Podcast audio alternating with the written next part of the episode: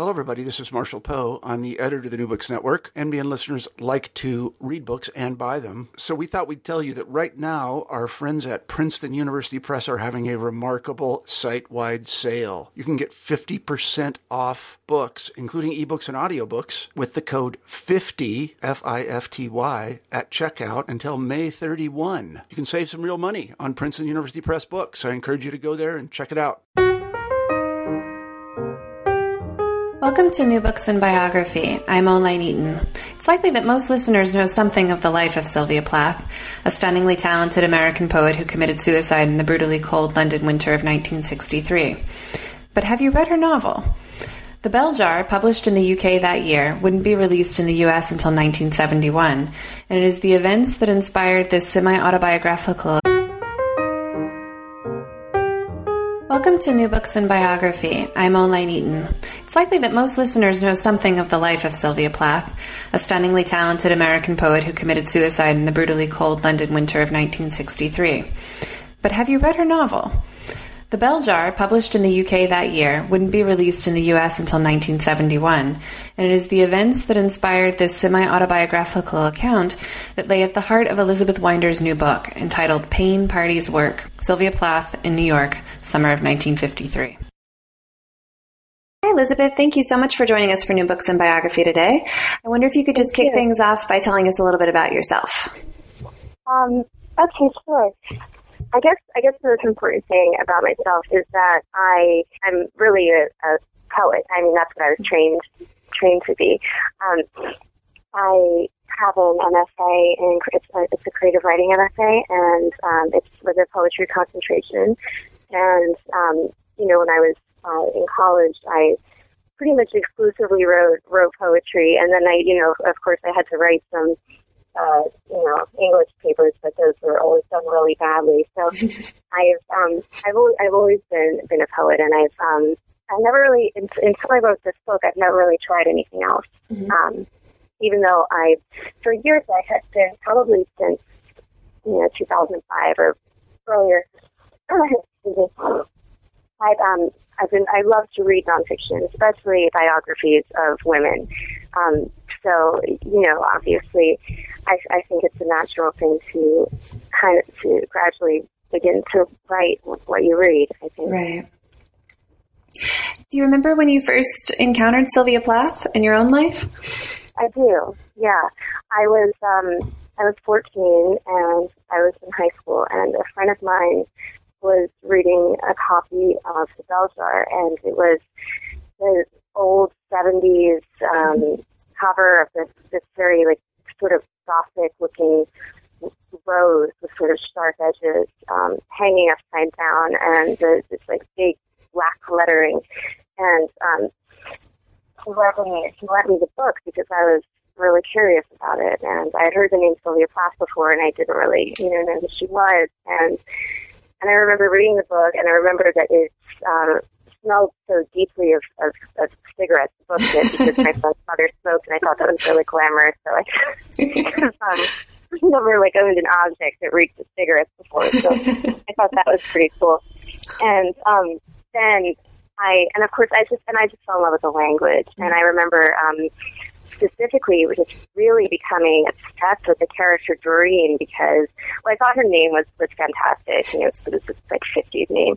And um, I just thought that she was the most glamorous person on earth. And I and I loved how irreverent she was. And I loved that she always knew how much to like tip the bellhop and and all this stuff. So so I became really attached to the book, and I also just thought the book was so funny.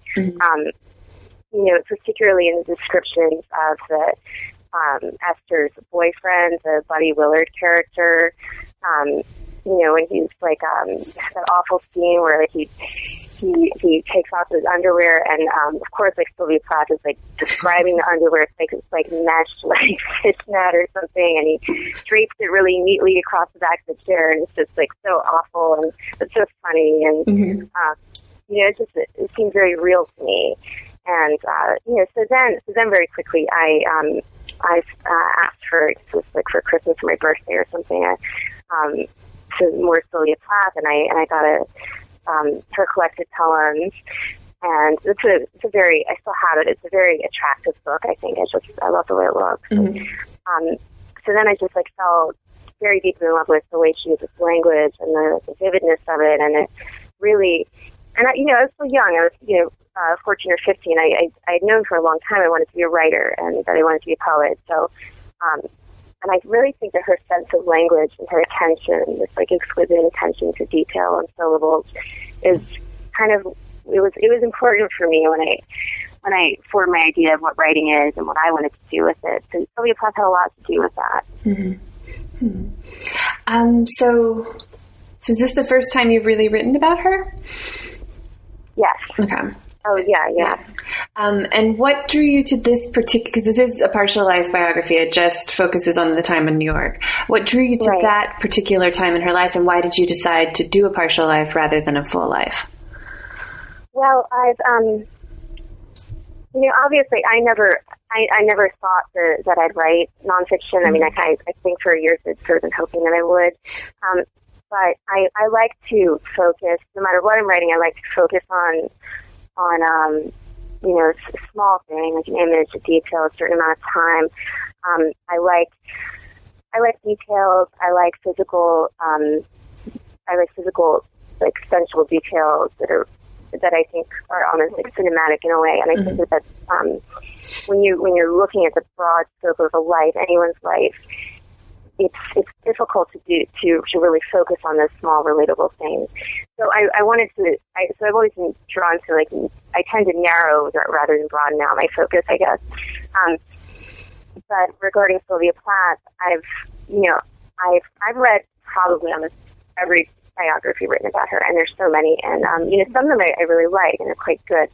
But I've I've always thought it was odd that no none of her biographers really seem to seem to kind of gloss over this this summer in her life, mm-hmm. and only and sort of like race race through it, like impatient to get to the the you know the wild disaster at the end, where she attempts attempt suicide. Um, and I think that it's it's so much more than that. It was so much more than that. It was just really, you know, she was 20 years old, and it was this really crucial period of her life. Like this, not, not even a period, it's a matter of weeks, but I think it um, it's a really interesting kind of look at. No one else is doing it, and and plus you have this um, wonderful. I mean, she was, this is like the first time in her life that she was taken out of New England. Mm-hmm. So you know, and, and this is and this is someone who's used to like Wellesley and Smith and now she's in New York and it's something completely different and um, and new for her. And I think that's interesting too. You know? Yeah. Uh, so, what sources were most helpful? You were able to interview the women, the other interns, correct? Mm-hmm. Yeah, that's mm-hmm. right. That, that's like a huge. That was a huge source in my book. I don't know what I would have done without them. Mm-hmm. Was there anything else that was helpful that you were able to get access to? Or um, I know oh, the diaries, yeah. obviously. Mm-hmm. Right, and those have been, you know, those have been published. Mm-hmm. You know, um, you know what? They weren't.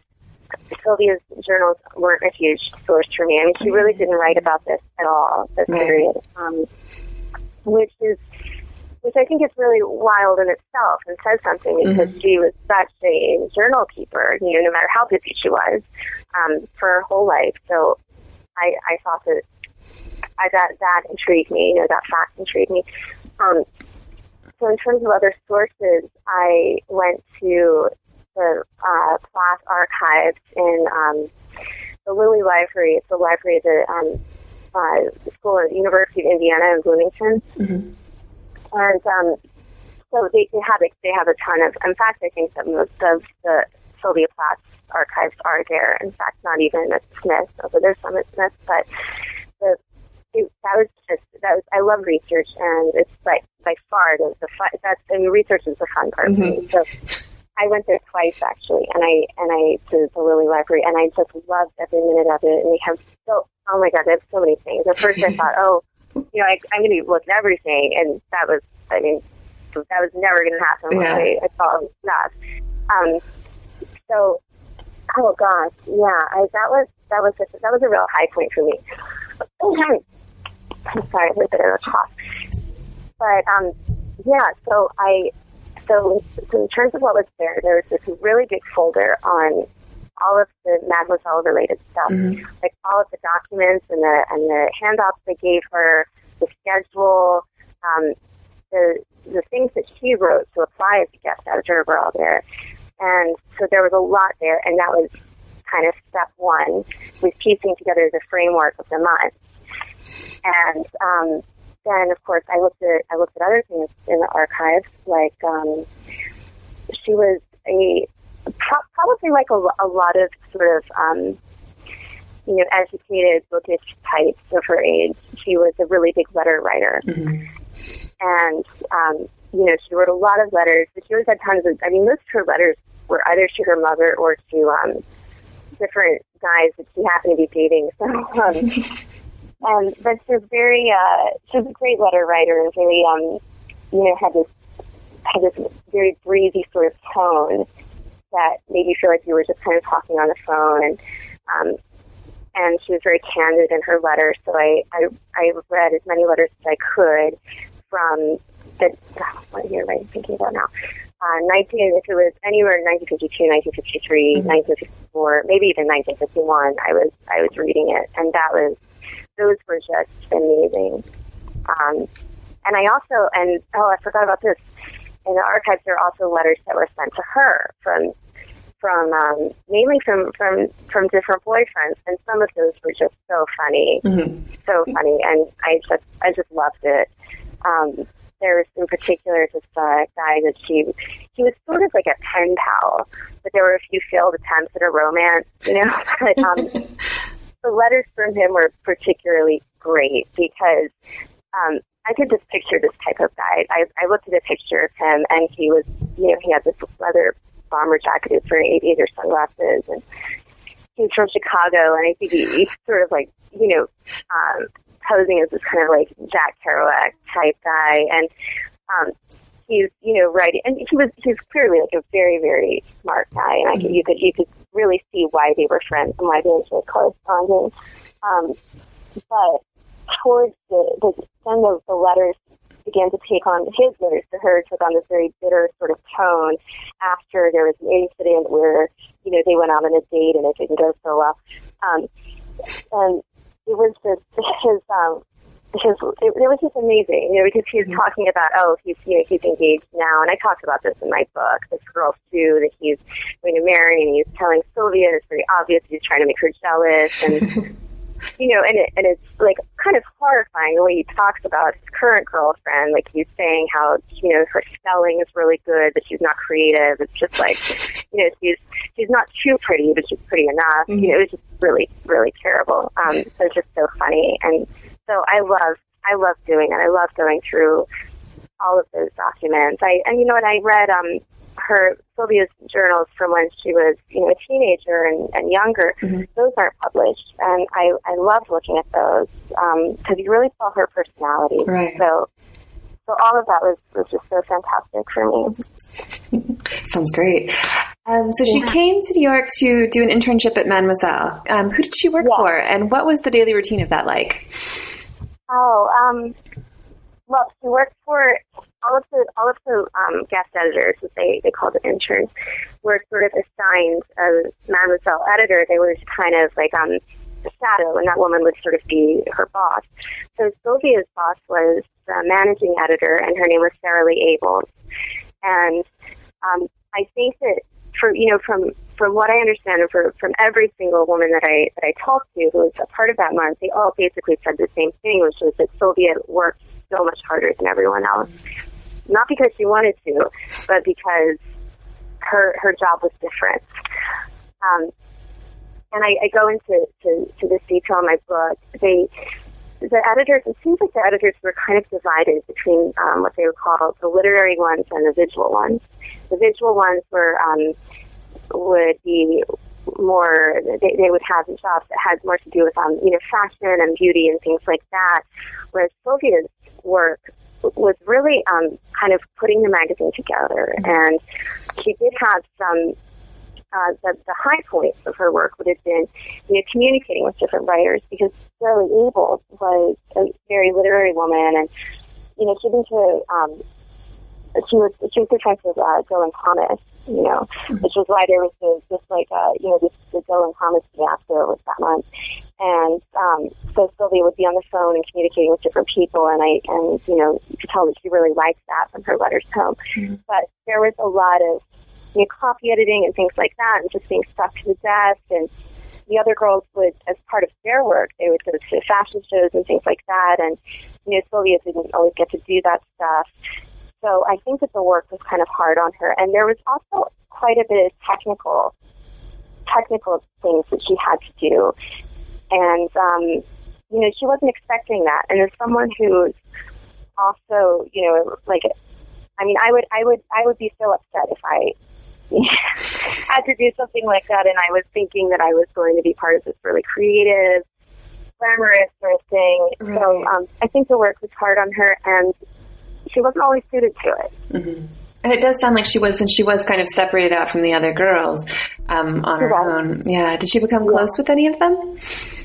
She did. Yeah. She um, she became closest to uh, uh, a woman named Carol LeVarn, who is and who sort of provided Sylvia with a basis for the Doreen character, except that you know I spoke with Carol and um, she was it's she wasn't uh, that much like Doreen at all, at least mm-hmm. you know on the surface. But anyway, so um, they became very very good friends and they had a lot of fun adventures together. And she was also quite close with Neva, who's a big presence in my book. I mm-hmm. you know interviewed her and um, she had kept all this stuff and all these letters. And she and Sylvia was also friends with uh, Janet Wagner, who kind of provided the inspiration behind the Bell character Betsy, who they call the um, Pollyanna cowgirl, and um, she was from Tennessee, and you know, very, very, very naive, very, very friendly.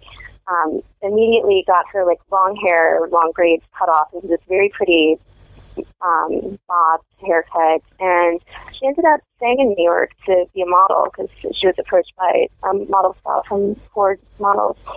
So um, those would have been the, the women that Sylvia was the closest to. But it sounds like she was pretty friendly with almost everyone. Mm-hmm.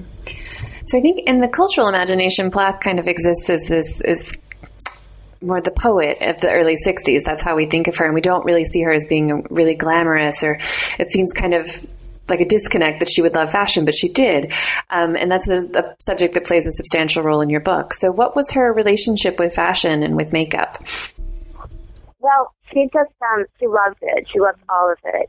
You know, she was someone who is, and I think that this isn't, this wouldn't come as a surprise if, um, it didn't come as a surprise you know, as someone who's read, you know, her poetry and, right. and her journals, she's what I would call very like physical poet. She's very tied to the physical world. You know, um, she's not talking. You know, there are ideas, but it's it's always rooted in in an object and a thing that you can touch, and you know, very textural. So, so um, you know, she's someone who who is really tied to the physical, and he's a very visual person. You know, one of the things about Sylvia Plath is she was also a visual artist, mm-hmm. and um, a pretty good one too. So, so it, so it's not it's not really a disconnect when you think about it. Um, so you know, she uh, from a very young age she just loved clothes. Like a lot, like a lot of us, I think that maybe she appreciated them even more because she couldn't just go out and buy whatever she wanted. Mm-hmm. Um, her, she, although the year before, in, the, in a month coming leading up to the Mademoiselle internship, she spent so much money on clothes. Um, and it wasn't all about the Mademoiselle thing. I think that it was kind of a, a tough year for her, her, her third year at Smith. So she sort of, shopping became something that she did to relax and to kind of perk herself up. But she, um, and she loved makeup too. She loved red lipstick. She wore red lipstick for the whole duration of her life. And um, I think it was something that she felt it, you know, the whole idea of femininity was really important to her. Mm-hmm. And it was something she thought about a lot and what it meant. And in the in the fifties, and I think even today, there's this idea that you couldn't. I think a very very sexist idea that you that a woman, if she was going to be intellectual, whether a writer or, or, or anything else, um, then she sort of had to either give up or um, or at least appear incredibly disinterested in um, clothes and makeup and all of that visual presentation. Right.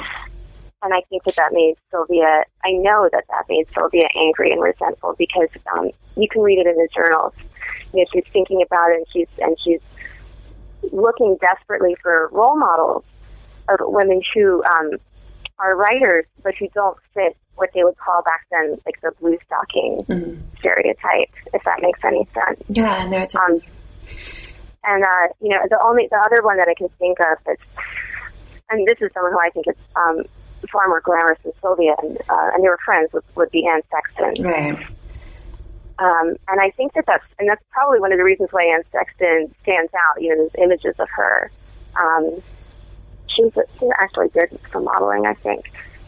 Yeah, I think so. yeah, that's I think I think that um, you know it was a big theme in my book, and it's one of the reasons why I, I chose to write about this subject and this this month in her life, because the idea of the feminine and um, beauty and fashion, those and and the and what that meant within the context of an intellectual writing woman, those were constant themes in Sylvia's life, Mhm. constant.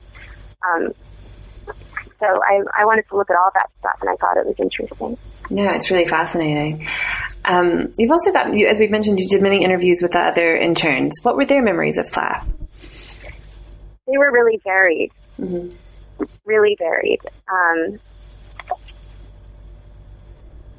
some of them remember her as, they all remember her as uh, very, very pretty, very smiley, always smiling, with um, really, really bright, straight white teeth. Kind of, um, kind of like the classic, like an American smile with the white teeth.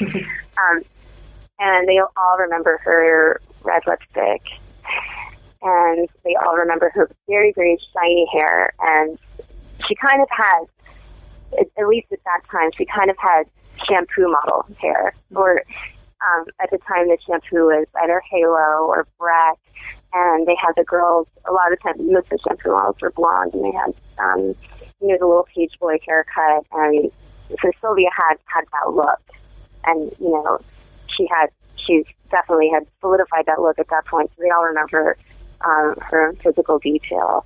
And um, in terms of her personality, that's where I got really different perspectives. Mhm. And um, some remember being a little bit, a little bit up and down, um, not not moody, but a lot of them remember her just being really tired at Mhm. uh, at the office and sort of exhausted towards the end, which really makes sense when you think about how much work she was doing and the fact that Sylvia was someone who she she was, wasn't the type of person who would say, okay, well I've had a really long day at work. I'm actually going to not stay out till five in the morning. She's going to stay out till five in the morning too because she doesn't want to miss out. You know, Mhm. that's one of the things that I found very endearing about her. Um, so she was pretty worn out by the end, and the, and the other editors noticed that. Um, I think that uh, they all noticed that she had, even even if she was tired, she had that energy, and she wanted to go out a lot. Was always asking people, well, you know, let's go to this place or that place. Um, and they remember her as being pretty social, but some of the memories are a little unusual. Um, and that might for I'm, I'm trying to think of, of one. Oh, yeah. There was um some some people made some observ- noticed some of the observations that she made, and they could tell that she was um, constantly sort of um, a little bit judgmental. Mhm. I think, and maybe a little bit snobby about going to being from the East Coast and going to Smith and things like that. I think that she sort of saw herself as a little bit set above some of the other women. Um, and then Neva remembers in very vivid detail Sylvia's ra- Sylvia's behavior on the, the morning that the Rosenbergs were to be executed. Um, and Sylvia was very, very upset about that and sort of, you know, shaking and, and very upset at breakfast, and then wandered into the subway by herself, and she sort of broke out into this um, rash, and it was a very, very intense, kind of unforgettable moment. Mm-hmm. Hmm. What, what, you've mentioned her social life. What was her social life like during this month in New York? It was really busy. Mm-hmm. Um, she was a lot of a lot of the stuff was taken up with scheduled Mademoiselle events, like for example, um, the dance at the St. Regis Ball. They that was sort of the highlight, the high point of the the social calendar for them, and um, so there was that, and uh, then there were a few things that they kind of did on their own. Um, the night that she and Carol stayed up all night at the Chelsea Hotel waiting for Dylan Thomas to come out of his room, and they never saw him. So that was fun, you know. Mm-hmm. And um, then they, they they just did the stuff I think that that you know twenty year olds would do today. They met a met random guys on the street and went to you know a bar in the village with them and stayed mm-hmm. up dancing. Also, Sylvia had some she had she knew some people in New York, so she had already set up a few dates on her own, and so she did go out on a few dates. Um, most of she really liked the village, and she was hanging out there and um, different bistros and stuff like that, drinking wine. They went to jazz clubs, things like that. It was it was pretty full. Yeah, it was a pretty full full calendar. So you have an anecdote in the book about how Mademoiselle ran the intern's handwriting through analysis. What did the analysis of Plath's handwriting reveal? Let me take a look because I want to make sure I get this right. I thought this was really interesting. Yeah, it really was because it was from when she submitted, right? It was the original application. Yeah, yeah, yeah, and it was really crazy because they didn't really. They when when they when you looked at the the instructions that the Mademoiselle staff was giving to the girls who wanted to apply, um, it was kind of sneaky how they managed to get the the handwriting sample. It was, I mean, they didn't just come out and ask for it, which, mm-hmm. and and I thought, well, you know, they, I'm, I mean, if it were me, I would have just given it to them. But so I thought that was kind of neat. Um, oh gosh, let's see. If if you've ever seen um, a copy of Sylvia Plath's handwriting, I really like it. It's very mm-hmm. round and it's it's very feminine, but there's something very simple about it. Um, you know, I'm having so much time finding it, but anyway, I, I remember a lot of it. It it said that um she was. gosh, I want to find the the, the actual thing. She was. They, the the person picked up on very perfectionist overtones and um, it said that she was. It, it, it looked like that that she was sort of identified more from the handwriting expert as a visual artist than a writer, which is interesting considering the fact that the editors kind of ignored that, mm-hmm. you know. Um, and the handwriting expert also apparently wrote to Betsy Talbot Blackwell, the Mademoiselle editor, saying that someone one of one of her girls was going to was headed towards the nervous breakdown, and that in fact was Sylvia, um, which was really kind of. I mean, that that just sort of gave me the chills in a way. Yeah. Um, that he could tell just from this, and this, and the sample was very, very small. It was really small. In the magazine, um, they had a, and they, they would do this for every college issue. They would have, you know, a little picture of of the guest editor and a teeny tiny little bio, you can just a line or two, and then the, a copy of the, the signature, and then they would um, they would give a little fragment of the handwriting analysis, but only the good part. so, you know, not the not the bad part. Mm-hmm. So in Sylvia's good part, it says, you know, very artistic and, uh, you know, very driven and, you know, a real sense of the visual, but it, it doesn't say the other stuff. Mm-hmm. So this is this is a really broad question, but um, what do you th- what was the significance of this period, this month in New York? What was the significance of it in her life overall? Do you think to her? What did it mean to her? Well, I think for, for one, I think that um, I think that when you're 20 years old, like I um for better or worse, and I think that in a way it's kind of sad that it doesn't quite work like this when you get older, but but a month or like a or even a week or or a, a set period of time can just be so. I remember times like this in my life when I was like about ten years ago, where it, it's just like you see it in Technicolor and Mm-hmm. and you just feel like a different person. Do, do you know what I mean? Like Yeah, you feel yeah, like you're a different person, or like it's like a um, or like you're in your own movie, or like it's or like it's a separate life apart from your regular life Mm-hmm. almost, and that you've already lived one full lifetime in some like one week or five week period. And I and I had the sense that this was kind of like that for her. And the more I the more I researched it, the more I realized that it really was. And um, so, you know, I think I think it's really hard to look back and to say this is this, well, she this because of this experience, this is why this happened, or this is why that happened. So it wasn't really about that for me. It was more about an interesting thing to me was I think that this month had a what I really know that it did was it helped her. It was really instrumental in her forming her own idea of herself and how she saw herself, which I think is probably um, the biggest thing. And I think that um, I think that for one, she realized after this month that she didn't really want to work in editing or publishing or anything like that. That she really was, you know, an artist and just like a so- someone who needed to have like free rein of her own creative mind. And um, she seemed to leave the month being very confident that you know she's she's she's a writer, not you know magazine editor. So in in terms of concrete stuff, there was that. And I also think that it gave her, you know, she left she left New York feeling very exhausted, very broken.